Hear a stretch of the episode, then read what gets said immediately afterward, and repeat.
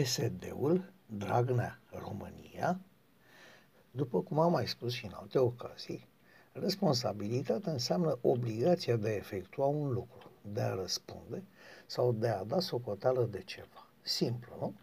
Ei bine, în cazul aleșilor, responsabilitatea se transferă de obicei undeva în neant. Nimeni nu răspunde niciun fel pentru prostiile făcute și singura situație în care cineva plătește cu adevărat este aceea în care un oficial este prins cu oarece acte de corupție.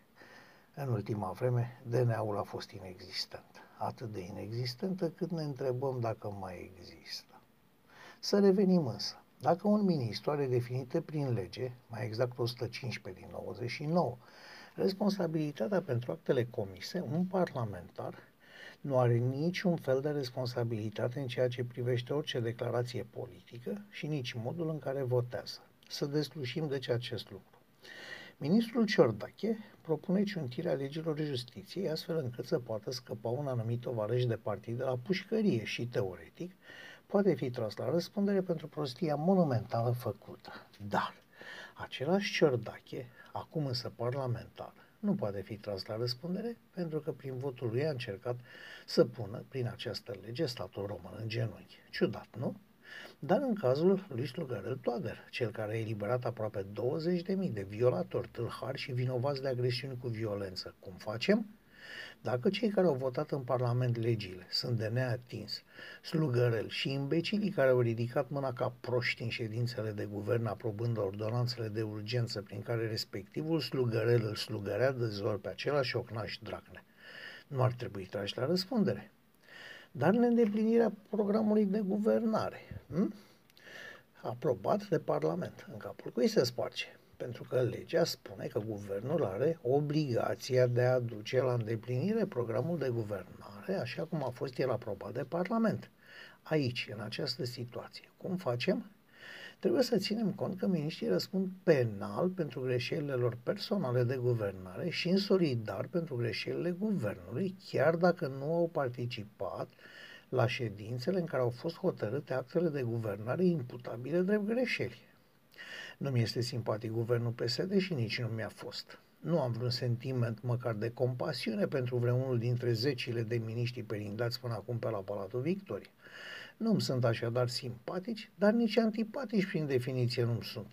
Așa că aveți tot dreptul să vă mirați și să vă întrebați de ce s-a atât de pornit și de ce aștept din partea opoziției declarația fermă, cum că în cazul în care ajunge la putere, îi va trage la răspundere de la prim-ministru și până la tonții de la tineret și sport? Ei bine, răspunsul este simplu. Simpatici sau nu, acești oameni, crezându-se veșnici, au încercat o lovitură de stat.